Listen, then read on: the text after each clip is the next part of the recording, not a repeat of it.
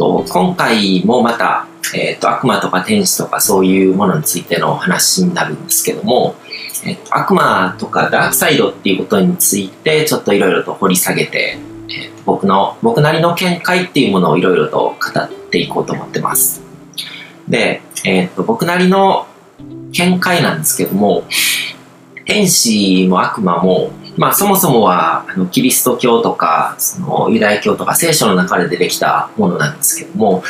これは人間が人生で経験すること、まあそもそもその旧約聖書にしても新約聖書にしてもそこから派生するあのクルアーンだったりとかタルムードみたいな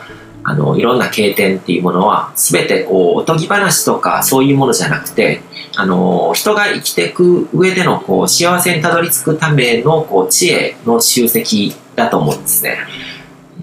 だからその天使とか悪魔とかっていうのもそのまあそのファンタジーの世界とかおとぎ話的なものとかっていうんじゃなくて人が現世の中でこう経験することのあのことに関することの学びだと思うんですね。だから天使も悪魔も人間の外にいる別の存在とかじゃなくてその人間が人生で経験すること。でその人生で経験することっていうのもこう外からやってきてこう経験することじゃなくて例えば災難に遭うとか誰かあの戦争っていう現実にあってしまうとかそういうものじゃなくて内なる経験ですよね。人が人生の中であの内と外があるわけですね。で人っていうのはこう内内部表現っていう言い方もできるんですけどもその自分の認識で自分の宇宙を作り上げてるので外から入ってきたものを直接的に経験してるわけじゃなくて自分のフィルターを通して全ての経験をしてると。だから人生で経験することっていうのは全てこう内なる経験っていうことができるわけですよね何か事故にあったりとかするのも外からやってきてこう事故っていう現実が起こるかもしれないけどもその自分の内側で体験してるわけですねそれをバーチャル的なバーチャルリアリティ的なところもあるんですけどもで、その内なる経験っていうのは、つまり感情とか思考ですね。何か人生で何かを経験した時に自分の中に生まれるもの。それが実際にこう自分が経験していることなわけですよね。そういう内部表現、インターナルリプレゼンテーションのメタファーなんじゃないかっていうふうに僕は思うんですね。まあ天使にしても悪魔にしても。で、あのー、人は誰から教えられなくても、その自分にとっていいこととか悪いことっていうのを勝手に自分でこう、ラベリングしていくわけですね。で、いいものの象徴が天使で、悪いものの象徴が悪魔っていう、あの、ことを言うことができるんじゃないかと。で、そもそも聖書の中で、最初に先に出てくるのは天使だけなんですね。後から悪魔についての記述っていうのが出てくるんですけども、で、そこからわかるのが、その、天使っていうのは、あの、神の使いですけども、その、直接的に世界に関わることのできない神様が、自分の意志の遂行として、世界とか宇宙に影響を及ぼすために生み出した神の代わりに働くものなんで。もう一つ聖書で書いてあるのが、人は神に似せで作られたっていうことが書かれてるんですね。だから、神の創造の力を想像の力っていうものを発揮させるために、神は直接的に何かこう世界を創造したりとか、こう影響を与えたりってする、そういう創造の仕方をするわけじゃなくて、人という器を通して神の力を発現させるっていうことをやってるんですね。神は人間を通して世界で創造を行うっていう、そういう仕組みになってるわけですね。で、その神と人間をつなぐものが天使なわけですね。人間っていうのは普通に生きてると神の存在とかを感じることもできないし、あのー、前回の話とかでもあったんですけど、十分に賢くない、理性を磨いていないと神の姿を見ることもできないし、神の声を聞くこともできない。でも、神の存在に気づいてなくても、感情っていう形で神からのこう、サインを受け取ることはできるってわけですね。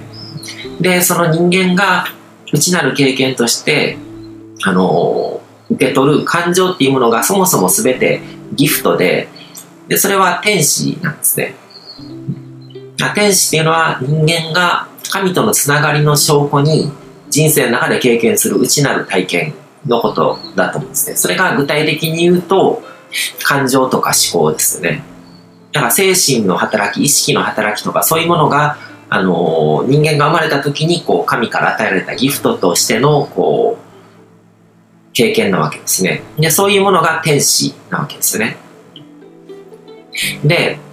あの、昔の人は、こう、良い行いをした時とか、こう、素晴らしいものに触れた時とか、その、人を愛したりとか、愛っていう感情を経験したりとか、で、そうやって神の心に触れた時に味わうことのできる、こう、至福の感情みたいなものを、その天使っていうふうに表現してるわけですね。それが神からのギフトで、の人が命を与えられたから経験することができる。で、それが、その象徴が天使だと思うんですね。で、それを後世になってからいろいろとこう、いろんな理論とかがこう、付け加えられていって体系化されてっていう感じだと思うんですけど、そもそもの天使っていうものは、そういうものだと思うんですよ。まあ、他にも、こう、あのー、例えば自然現象とかが起こるとか、そういうものとか、神の力が発現してる時に、天使が働いてるっていうふうに見見なしてもいいと思うんですけど、そういう何かしらこう、世界で起こってることとかの背景で働いてるものが天使。で、人間にとってみれば、その内なる経験ですよね。内部表現の中で、こう、体験する感情とか思考とか、そういうものが、そもそものこう天使のこう、根っこの部分にあるものなのかなっていうふうに思うんですね。でもその天使が打点することによって、こう、悪魔っていう存在になって、で、まあ、ネガティブな感情とかに変わるわけですよね。感情っていうのはそもそも、こう、命を与えられてるからこそ、こう、祝福されてるからこそ受け取るものだから、すべての感情は天使って表現できるんですけども、でも、それがすべての感情ってやると、ネガティブな感情とか、その悪い感情に動かされて、あの悪い方向にこう自体が動いてしまうっていうことも起こるわけで、それがこう天使が打点して悪魔っていう存在になったっていうふうに、あの、比喩されてるのかな、例えられてるのかなっていうふうに思うんですね。